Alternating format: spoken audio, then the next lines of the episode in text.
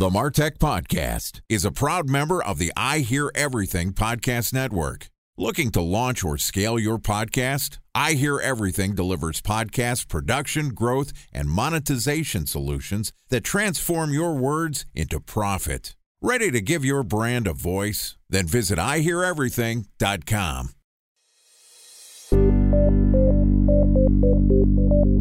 From advertising to software as a service to data.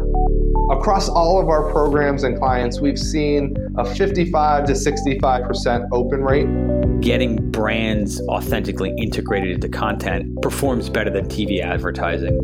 Typical lifespan of an article is about 24 to 36 hours. If we're reaching out to the right person with the right message and a clear call to action, then it's just a matter of timing.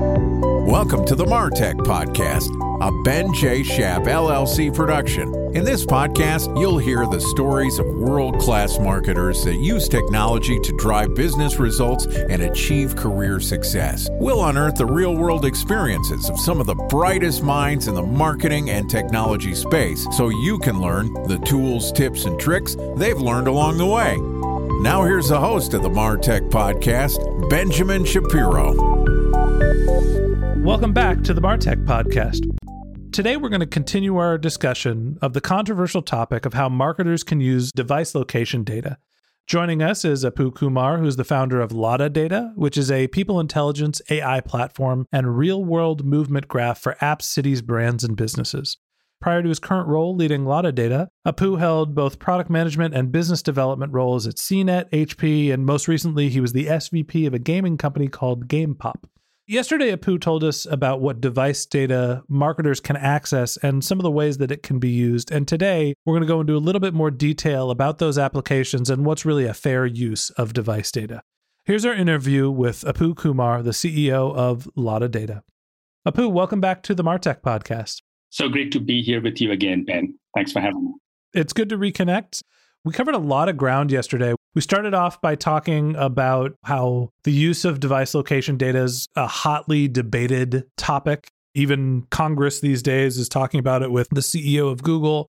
We touched on a little bit of the privacy concerns and some of the applications for how it works. And then we got into a little conversation about some ways that you can use device location. Specifically, I was saying you could target San Francisco 49er fans who only attend a certain number of games and you could start marketing to them the day before when you know they're at home thinking about what their plans are going to be for the next Sunday's game. You also mentioned that governments are using the data to understand the usage behaviors. So, my takeaway from our last conversation is there are lots of different ways that device location data can be used. And I think the question for me is getting back into what are some of the boundaries that marketers need to know about to be able to get access to as much granular data about their prospects and customers without crossing the line and doing anything creepy. So help me find the balance there. There have been many new regulations in the privacy space in Europe, now in California, and most likely in the US very soon, and nationwide regulation that defines privacy in a new way and what marketers can and cannot do.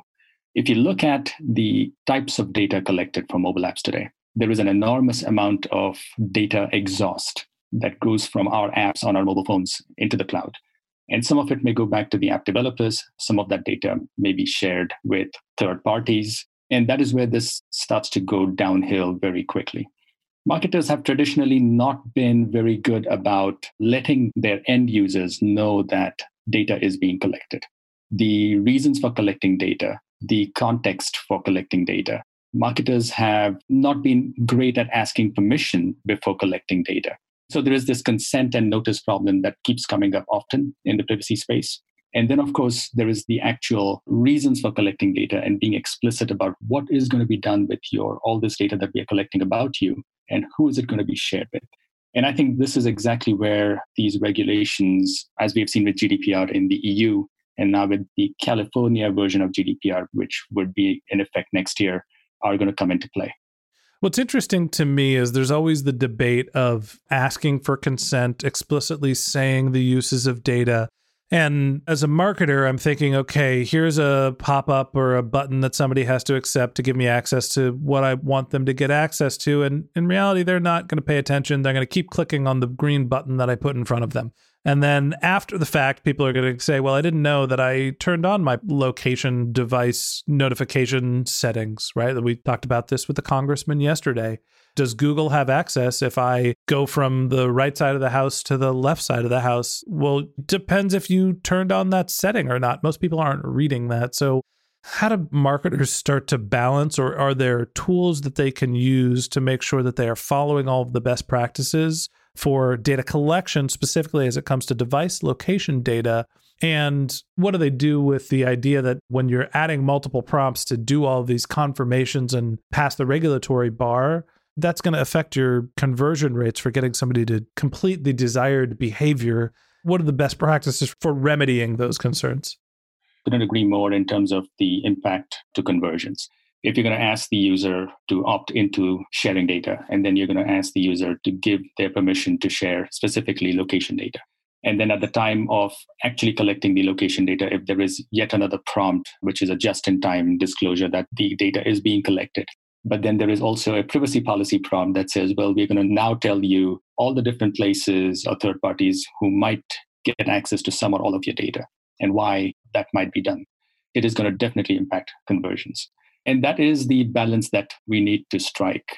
In the EU, the GDPR is very strict about each and every point that I just highlighted. And most of those actions, if not all, have to be done up front. When the mobile app is launched or a mobile app is installed, the app developer or the publisher needs to be very explicit about what data is being collected, why is it being collected, where is it going to be shared, what is the end result of sharing such data, and can I, as an end user, also access my own data and then request for that data to be deleted.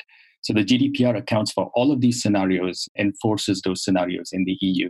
It looks like California is going the same way, but there is no federal law limiting or regulating the collection and use of location data thus far. But we're hearing rumblings that that is about to change as well. The impact to marketers is undeniable because we've operated all along in a world where we had relatively easy access to data. But in a world where we are erring more on the side of privacy, we have to rethink how we message, when we message and collect data, and how do we use it in the most judicious way possible.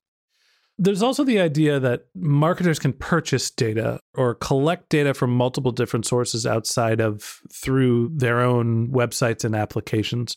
I think a lot of data fits into this scenario where if I am a marketer and I want to get access to location data to run a marketing campaign, I don't have to have an app with 10 million people all based in San Francisco to understand the general behavior of what's happening in San Francisco. I can work with you. So, what are the rules for your data collection and how is that passed along and what are the repercussions for the end marketers?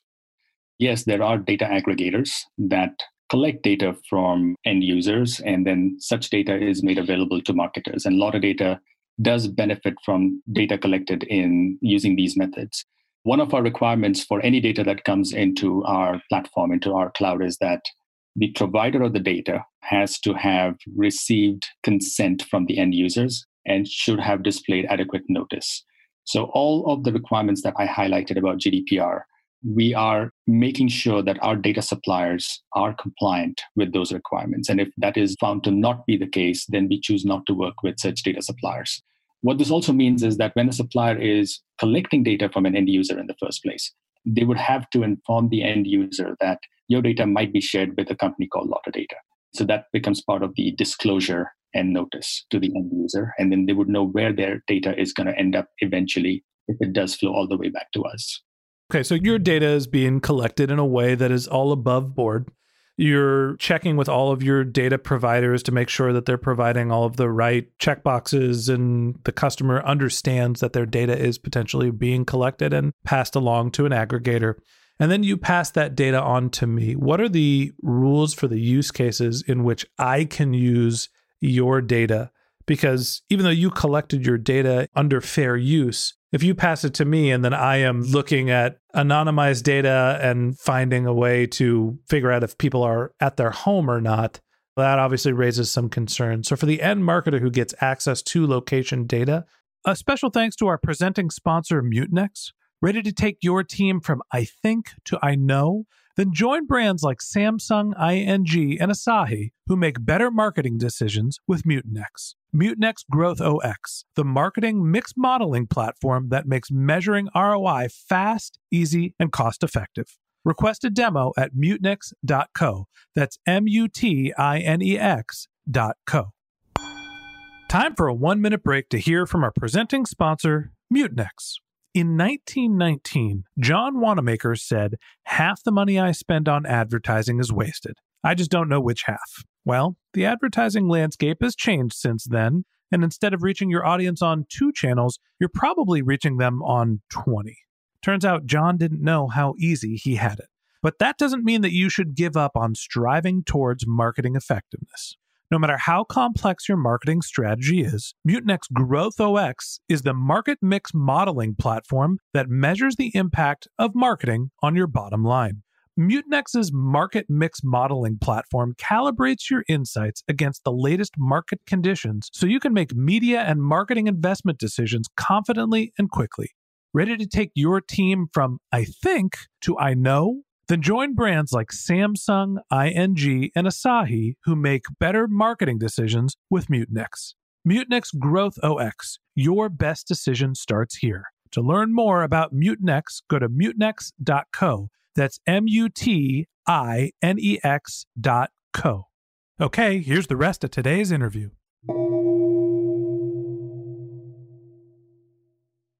What are the boundaries for the use cases there? That's the most important question that I think even the existing and new regulations in EU do not address. So, what is the actual valid use of such data? And how can you protect individuals when such data changes hands and gets shared across multiple third parties? It is possible to use such data to build specific retail behaviors. And we talked about this extensively in the previous podcast. Uh, mm-hmm. Uh, you may want to know people who visited Westfield malls in San Francisco. You may want to know people who have been to Chipotle and people who have been to Sushirrito. Great use cases. But then, if you want to know Ben Shapiro's complete journey over the past three weeks, all the places he's been to, the time he spent at the dentist, the time he spent at the dog park, now that starts to get very very creepy. Wait how did you know i was at the dog park? I'm just kidding. For the record i don't have a dog. I wasn't at the dog park. So that does start to get very creepy very quickly it is a violation of privacy if such deep profiles are built about consumers. And europe has a long history with this which is why they were the first to get to gdpr they've seen all types of persecution based on location based on behavioral traits. So I can understand why they were the first to rush to such type of regulation when it comes to mobile data. Yeah, I think the interesting thing to me is sure there could potentially be bad actors, right? Someone could try to reverse engineer the data that a lot of data is collecting in a reasonable fashion to try to isolate what view specific people are doing so they can go rob their houses or whatever bad thing they want to do that's obviously always going to be a case, and bad actors are going to act bad. And there should be mechanisms to be able to understand when that's happening and try to catch them. I think my question is more when you give me aggregate data, can I use that to run a marketing campaign?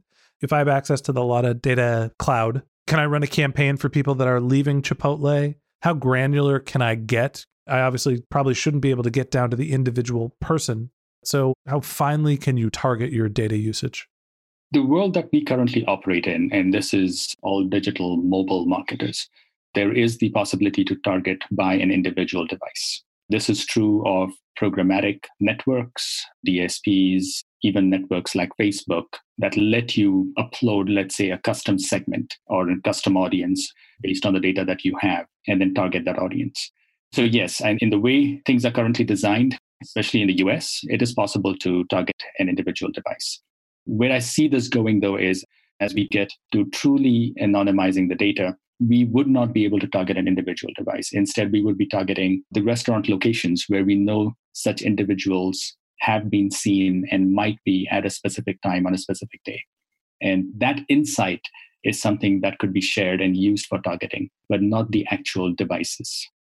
That's interesting. People can basically get down to a very granular level and get very specific with their targeting, almost down to the individual person. Obviously, it's anonymized data, so you don't have that person's name, but you could target one person based on location. So, what advice do you have for marketers who are trying to use location data and testing this out for the first time? Well, really, two pieces of feedback, rather, that I might have for anyone who's looking to location data or location intelligence for their marketing campaigns, for proximity campaigns. One is try not to use the raw location data or the device level, individual level data. You do not need to do that anymore. There is a great deal of sophistication with machine learning and AI that can be used to build behavioral cohorts. So you don't have to target an individual device. All you need to know is the places where such devices might be in aggregate and what their affinities might be to other places or other brands. And then you could run some very sophisticated campaigns to message around those brands and places without individually targeting the device. This is essentially if someone has gone by Chipotle in the mission in the last 30 days, they are likely to be interested in Sushirrito. So when they enter a one mile window around Sushirrito, start targeting them as a cohort, not as an individual. Exactly right. And knowing the times and the days when such behavior has occurred could make it very useful to make this a predictive model and a fairly accurate one. Yeah, Sushirrito after 2 a.m. so that's one piece of feedback. The other would be pay close attention to the quality of the data and the granularity of the data that is being collected in the first place. Because there's good data, there's great data. Take GPS as an example if you were to use GPS signals, you tend to see an accuracy of anywhere between 5 meters to 25 meters. Sometimes it could be as bad as 50 meters. What that means is that the data point that you've just collected in your target customer is in a circle that could be as large as 25 meters in radius or even 50 meters in radius. Now, if you look at most places like large commercial retail places, Costco, Home Depot, Lowe's, tend to be 50 meters wide. If you look at Starbucks or McDonald's, they tend to be 10 meters wide. So, what is the probability that your GPS data point with a 25 meter accuracy near a McDonald's location actually tells you anything about that person being in the store? So, it's really a data point that's not very useful in the first place. So, accuracy of data is critical for everything that happens downstream. And marketers tend to not pay attention to this technical aspect of data collection which, in my opinion, is critical for anything and everything that happens downstream from a targeting perspective. Mm-hmm. I think it's important to educate the ecosystem and make them aware of this and how data collection, good data collection, should occur in the first place. While we're on the topic of accuracy, you mentioned GPS has basically a football field's worth of variance, you know, where you're actually spotting someone's location. Are there more accurate device location tracking methodologies? Is Wi Fi more accurate than GPS? Or what are the other ways you can have more accurate data with location? Wi Fi is a good data source, especially if you have public Wi Fi. A lot of cities are running public Wi Fi in their downtown commercial districts. And knowing the people who are in those areas is always helpful. Wi Fi tends to be accurate down to 10 meters.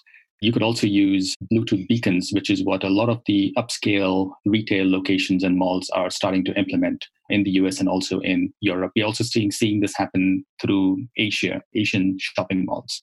So having beacons near retail shops and knowing when people are in close proximity to those locations because of their interactions with the beacons is a fairly accurate way to confirm presence and to confirm interaction.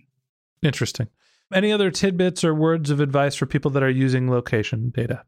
I guess the other piece of feedback would be to try and ensure that the data providers, and there are many that you work with, are agnostic.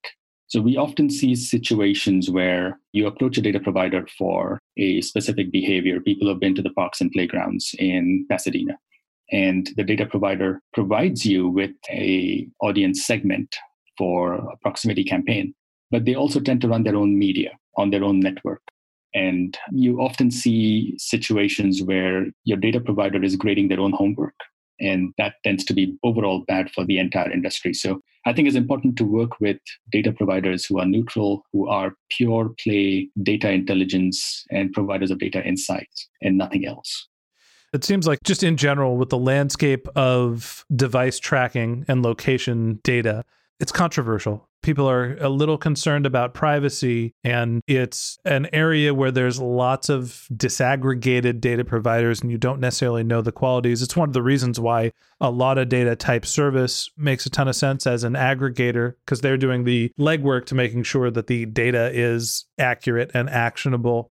But on the flip side, for marketers, there's a ton of value about being able to target people based on their previous location data and their travel behaviors, and also what their current location is. So, interesting topic.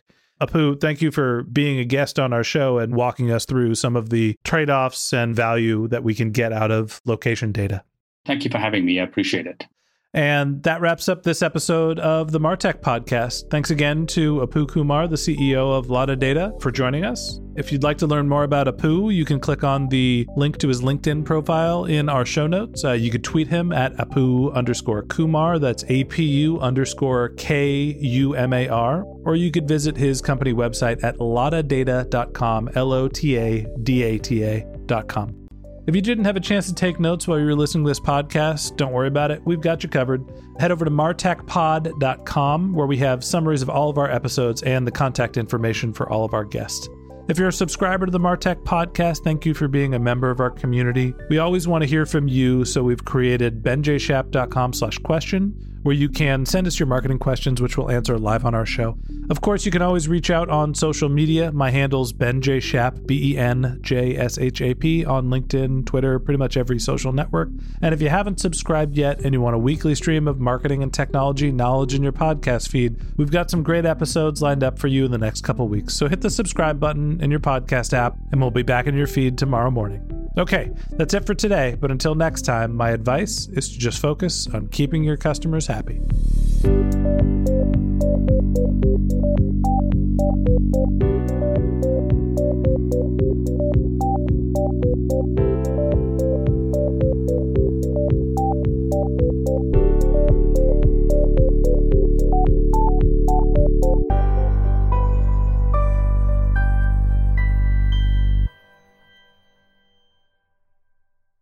Thanks for listening to the Martech Podcast, and I Hear Everything production. Looking to launch or scale a podcast like this one for your brand? Then visit iheareverything.com.